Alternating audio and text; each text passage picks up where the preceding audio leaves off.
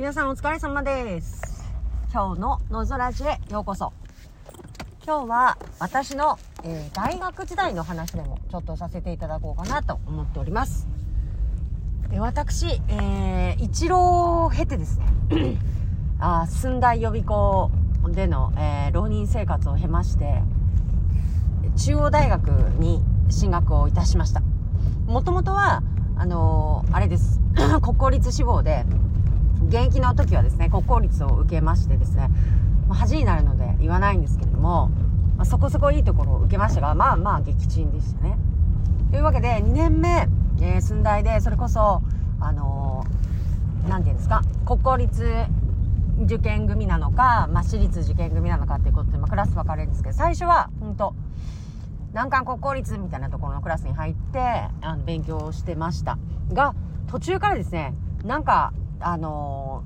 途中からっていうかもう私本当最後の3ヶ月ぐらいしかまとめ勉強しなかったんですねで私のまあ悪いところでありいいところでありちょっとこれはまあ語弊を生む可能性がある話はあるんですけども集中力というか爆発力があるタイプでですね継続してこうずーっとじわーっとこう勉強するタイプではもう全くないんですね。なので、こう1年生の頃からずっと優等生です。3年生卒業するまでしっかり優等生やってましたみたいな感じでは全くなく、もうパッパラパーみたいな感じでこう登場し、最後の最後、ズギューンってこう走り抜けるタイプですね。中学校もそれだったし、うん、そんな感じです。高校はちょっともう本当にみんな、あの、頭のいい高校に間違って行っちゃいましたので、本当に皆さんコツコツ型のところだったんですね。だからズキュンってできなくて、突き抜ける的なことができなくて、まあ、ただし、やっぱりあの、国語、英語、社会は、あの、もう、当時からね、頑張ってました。ただ、国公立受験だったので、どうしてもその理科と数学っていうものが、あの、まあ、足かせみたいになっておりまして、でもそこでやっぱ私立に行こうっていうふうに思いませんでしたね。というのも私が、の実家が、あの、裕福ではないっていうのがあって、母一人子一人の状況下でですよ。なかなか、こう、私立の大学に、何らかの特待生でもないのに行くっていうのは、相当な、ね、こう財力がないと無理なことですから、まあそもそも選択肢にはなかったんですよね。なので、どうにか、あ国公立でっていうことで、まあそうは言い、言いながらも、やっぱりこう、道外に出るっていう、その津軽海峡をも絶対渡るんだみたいな部分は結構、そのかなり強く思っておりました。で、まあどうにか出てしまえばね、銅だけにね、あの、銅出てしまえば、まあどうにかなるんじゃないかとかっていう、ちょっと甘く見見込んでたところもあってですね、あの、そうですね、道外の、あの、大学に行きたいっていう思いで頑張ってました。で、2年目、まあ2年目じゃない、その、寸大予備校時代、最初はその国公立狙いでっていうことをやってたんですけれども、大学受験の、あの、社会とか英語、まあ、国語、特にその日本史なんですけど、ものすごい細かいんですね。もうなんか、何ミクロンみたいな文字を、で書いてある情報すらも頭に叩き込んでいかなきゃいけない。それが、次第文系の戦い方だみたいなところがあって、そこで結構、なんていうのかな、文系にはまってったんですね。で、もともと理系、その得意じゃないしっていうのもあったんですが、あ、これ私の明らかに武器になるものなんだということに、まあ、その頃に気づきまして。で、こう、ただただ、センターで、あの、いい点取るためだけではなくて、私立の、その、要するに何ミクロンみたいな文字すらも、その、記憶して、あの、戦えるっていう、もう信じられないような情報量を頭に詰め込んでいくんですけど、どうやら自分の脳みそそれができるぞってことでそこで気づいて、で、あ、これ私本当に難関次第の日本史いけるなっていう手応えを感じました。そこで、まあ、3教科に絞ることでの、まあ、デメリットというか、もう、もう、もう潰しが効かなくなるぞっていうところはあったんですけど、まあ、残り期間も短いし、もう自分のそのいいところ伸ばすっていう意味でやっていこうと。その足りないところを埋めるっていう意味での、まあ、勉強の仕方をしていたんですけれども、それだと間に合わないなって、もう本当に凡庸な学生にしかなれんじゃないですか。まあ、そのように判断しまして、ある時からもう私立、もう難関私立文系みたいな、もう要するにその、総計上智っていうところを狙っていくっていうのに、もう完全に切り替えました。で、自分自身はもうずっと、あの、早稲田に行きたくて、頑張ってました。私は小学校6年生の時の冬のオリンピック、リレハンメルオリンピックっていうのがありました。今、長野の市長をされてる、荻原健二さんが、当時の日本代表の、まあ、日の丸を背負って、あの、ノルディック複合っていう競技でですね、リーダーでされてたんですね。で、荻原健一さんも早稲田大学人間科学部。で、もう一人出た河野隆則さんという方がいらっしゃいました。長野県の野沢温泉というところ出身の方で、めちゃめちゃかっこよかったんですね。荻原健二もかっこよかったけど、みんなが健二が大好きな中、私はその、河野さんの、なんか、理知的なムードというかね、なんかわかんないけど、その、ちょっとこう、あの、素朴なね、感じとかも含めて、とっても好きで、もう本当に、もう熱烈に好きだったんですね。で、とにかく野沢温泉から出た河野隆則さんが、早稲田大学っていうところ、早稲田大学って変な、あれですが、早稲田大学のご出身だっていうことから、もう本当に小学校6年生の時から、ああ、私はもう早稲田に行こうって。で、当時のやっぱりナンバーっていうね、文芸春秋から出たあの雑誌が、スポーツの雑誌がありました。今もありますよね、スポーツグラフィックみたいな感じで、あの、ナンバーっていうのが当時からあって、本当にナンバーが好きで、あの世界観が大好きで、そのナンバーに記事を書けるような人間になりたいって思ってたんです。これはかなり長いこと思ってた自分の夢で、要するにスポーツライターってやつなんですね。で、えー、これがもう本当になりたかった河野さんのことはね、その後、まあ、間もなくして忘れるんだけど、河野さんが残していったものとしてのその早稲田大学への憧れだったりとか、ナンバーとの出会いで、えー、そこでの、その、スポーツライターへの憧れっていうのはその後もずっと持ち続けました。で、私が高校に3年生の時に、当時あの、長、あの、札幌出身で女性でスポーツライターをされてた方がおって、谷村志保さんって言うんですけど、今、スポーツを書かれてるかどうかわからないんですが、野球のことも書かれてたんですよね。今普通に作家としていろいろ活躍されてたんですけど、スポーツも書かれてたっていうことで、私も思わず手紙を出しまして、谷村さんみたいに女性でもね、その、自分がやったことないじゃないですか、結局、野球ってね。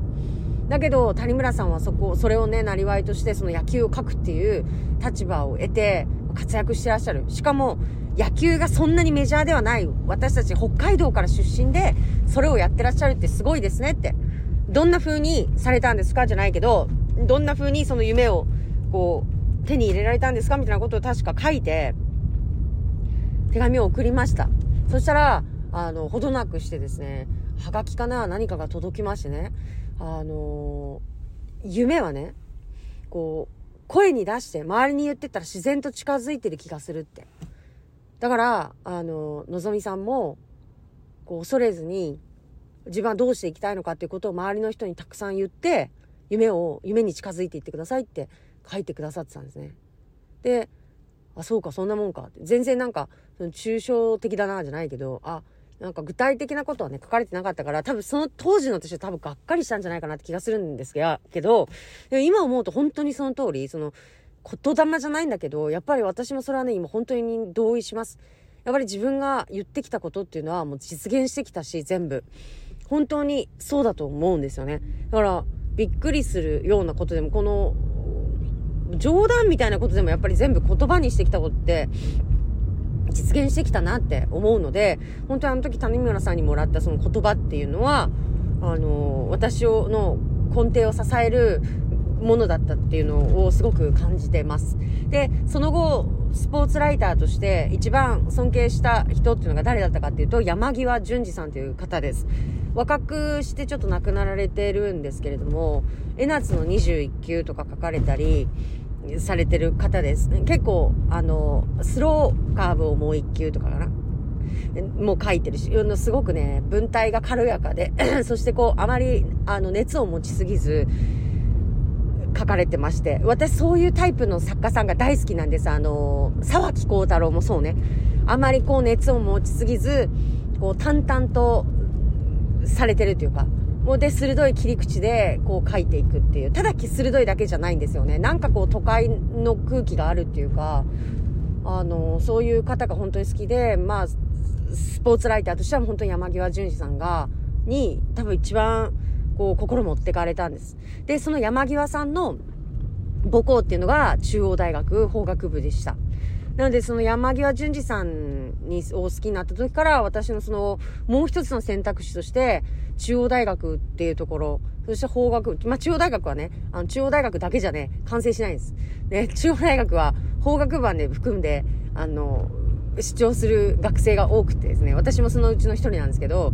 まあ、中央大学法学部っていうのが、に、ものすごく憧れを抱いておりました。で、えー、大学受験の時に、あの、いくつか受けましてですね、まあ、中央大学法学部、明治大学法学部、明治大学法学部は滑り止めでしたね。今考えると恐ろしいんですけど、あそこを滑り止めにして中大、あとは早稲田を3つぐらい。えっ、ー、と、何やったかな。実際に受けたのはもう法学部と教育しか受けませんでした。残り、本当は出願してたのは、えっ、ー、と、小学部と社学かなんかも出願したんですが、途中で小学部社学の受験の、がある日に、中大の合格発表があって、で、もうそこで合格してたので、あ、じゃあ、中大より下の学部だったら行かないと思って、もう、あの、辞めましたね。っていうのがあります。で、実際その後、早稲田大学は、あの、教育学部の地理歴史科の社会、社会学科の地理歴史科っていうところに、まあ、定員11名みたいなところなんですけど、に、あの、入ることができたんですけど、その、一番最初に合格をもたらしてくれたのが中央大学だったんですね。2月の頭に受験しに行ったのかな。で、えっ、ー、と、早稲田の受験が2月の末だったんですよね。で、2月の末の早稲田の受験で千葉に行ってる時に、千葉の親戚の家に行ってる時に、早稲田の受験の帰り道かなんかにですね、あのー、電話でね、あの、合格発表を聞いたんですよね。もうその時に、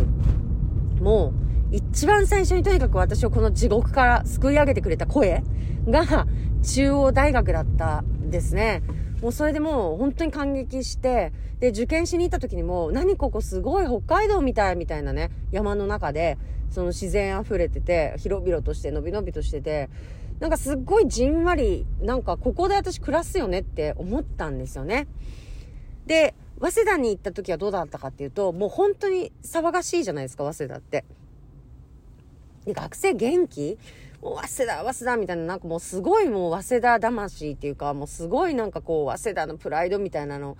をもう前面に出してきやがるみたいな感じの人たちばっかりで、なんか私のこう、好みじゃね、なかったんですよね。で、なんかすげえ、ここに来たくて頑張ってたんだけど、実際来てみたらあれ、なんかすごい違ったっていう感覚があって、だからこの間行った、あの、中央大学はすごいなんか落ち着いた、気持ちが落ち着いたし、すごい好きだったなっていうのがあったんですね。だから、あの、早稲田も合格もらって、で、まあ中大も合格もらって、で、あ、これでもなんか、あの、負けたってわけじゃなく、中大を選んでいこうって思えて、で、あの、中央大学にしました。すっごい良かったと思う。この結論というか、は本当に良かった。なんか、世の中の人というか、周りの人とかなんで忘れ行かなかったのとかってめちゃめちゃ言われるんだけど、やっぱそのピンときた、来てないとかってすごく大事だなと私は思ってて、あの時やっぱり私はここにいるっていう感覚を信じて本当に良かった。周りのその雑音ではなく、だって私の人生だしっていうところで自分で決めることができてきてるんですね、私。本当他人の言うことに惑わされることはないので、自分のことでは特にですね。だからあの時本当に中断に行って、もう良かったことしかない。もう本当に人生最高潮に楽しかった時期で、最高でした。で、まあ何が良かったかっていうと、やっぱりこう、中大はね、あの、皆さんご存知かわからないんですけど、スポーツがもうとにかく強いです。で、もう陸の中央でもあるし、水の中央とも言われてるし、もう水泳関係はね、特に、あの、我々のちょっと上の世代で、あの、食堂とかにもおらおられたりしたけど、中村舞さんだったかな？とか、あの、源静香さんとかっていう、その、バルセロナオリンピックかななんだろう何オリンピックかなちょっと忘れたんですけど、オリンピックに出られてる方たちが、あの、在籍してましたし、あと、私たちの知ってるところでは、私が1年生じゃないか、私の主人が1個上なんだけど、主人の、が1年の時の4年生に、えー、読売ジャイアンツの、あの、安倍晋之助。さんがキャッチャーでおりましたね。で、我々の1個下って、私の学年が一緒ですね。あの、私は一浪してるから、学年一緒で、え読売ジャイアンツの亀井義行っていうのが外野手でいて、亀井くんは、あの、結構ね、ご飯をみんなで食べに行ったりとかってするようなぐらい普通に、えっ、ー、と、親しくさせてはいただいてましたね。まあ、もう覚えてないと思うけど、まあ、あの時代はね、あの、お互い別にただの普通の人だったしね。で、あとは、えっ、ー、と、大、えー、大学の、うんと、サッカーで言うと、中村健吾さんとかもサッカー部に在籍されてたし、バスケ部は、あれですよ、あの、五十嵐圭さんっていうすげえイケメンの人。あの人が確か1個か2個上の世代におりました。で、なんといっても私の大学時代といえばもう箱根駅伝と共にあった大学時代でした。私の友達が、まあ、あの、入学した時から一緒にね、仲良くして友達がもう駅伝部で、だったもんですから、もう1年の冬から走っ、あの、箱根を走ることができていたんですね、彼がね。その方が、今なんと嬉野駅の、あの、新嬉野駅っていうんですか、新しくできた嬉野駅の駅長をしますが、中野祐介くんっていうんですけど、あの、佐賀の白石高校出身で、えー、もう、なんていうのなんか佐賀の宝みたいな感じの成り物で入った選手だったんですけど、私ね、そういうこと知らないし、みんなも知らないしね。で、えー、彼が、まあ、活躍してる。まあ、僕、ちょっとあの、箱根走るんですよ、みたいな感じだったのかな。ほんとそんな感じだったような気がします。で、箱根とか私も知らないし、北海道にとって、北海道民にとってあんまり箱根駅伝ってそんな、なんか、身近な存在じゃなかったんですよね。で、うわ、なんかよくわかんないけどって思って、まあ、あの、お頑張れ頑張れってみたいな感じだったんですけど、そこからは箱根ってすごいねっていうことに気づい、気づいたというか、教えていただいた。で、まあ4年間本当に箱根、まあ冬はね、冬は本当に箱根と共にあったあの大学時代でしたね。本当に4年間、その、特に山下りの、ロックの、あの、を走ってたのが、中、野村俊介さんっていう友達でね、あの、学年はみんな1個下なんだ年齢としては下なんですけど、同じ学年だったんですよね。で、まあ、野村俊介、野村俊って言ってたけど、野村俊がもうロック、あの、山下りの、下りのスペシャリストって言われてて、で、ご、あの1時間切るタイムで、もう区間賞連発みたいな、2回くらい取ったのかな。でも本当下りがどんどんどんどんも高速化しちゃってね、今ではもう、あのー58分とかなってるんでしょ？ちょっとわかんないですけど、もうなんせやっぱり下りっていうのは膝に負担がかかる、ブレーキかからないし、しかも路面滑るしみたいな。一回ね、とあの、先輩に連れて行ってもらって、夜中、あの夜中、本当に真冬の箱根、連れて行ってもらったことがあります。で、一番上の、あの、300何十メートルみたいなところから、こう、下っていくっていうのを少しだけ走ったことあるんですけど、めちゃめちゃ怖いです。あれ、普通に、あの、素人が走っても怖いみたいな感じでしたね。でも本当にそれを恐れなく、あの、走るっていう姿を見せてもらって、本当あの頃は、あの、ね、そういった箱根のランナーたちもそうだし、あの、神宮で活躍する友達。私の主人もそうだしね。あの、野球部だったんですよね。だから亀井くんとかと一緒にやってたんですけど、そういう本当に応援する側でしたね、完全に。もう応援、応援みたいな。なんか本当なんかスポーツが強いところだったので。で、やっぱり自分がいずれ、なんだろう、あの、スポーツライターになりたい、えー、スポーツ新聞の記者になりたいっていうのからあったので、もう大学2年ぐらいから、2年3年ぐらいからもうマスコミ講座、学内で行われてるやつとかって受けたりして、もう結構、あの、自分のどうやってやっていくかっていうところは考えたりしてましたね。うん。まあそういうわけで、その自分自身がどうっていうことよりは、誰か頑張る人をやっぱりこう、フォーカスしていきたい。自分のペンで、みたいな感覚で、あの、いたなっていうふうに思います。じゃあ大学時代、後編の話は、ちょっとまた、あの、日を改めてお届けをしたいと思います。ということで、えっ、ー、と、大学、えー、私の大学編、前編をお送りいたしました。今日もお付き合いいただきありがとうございます。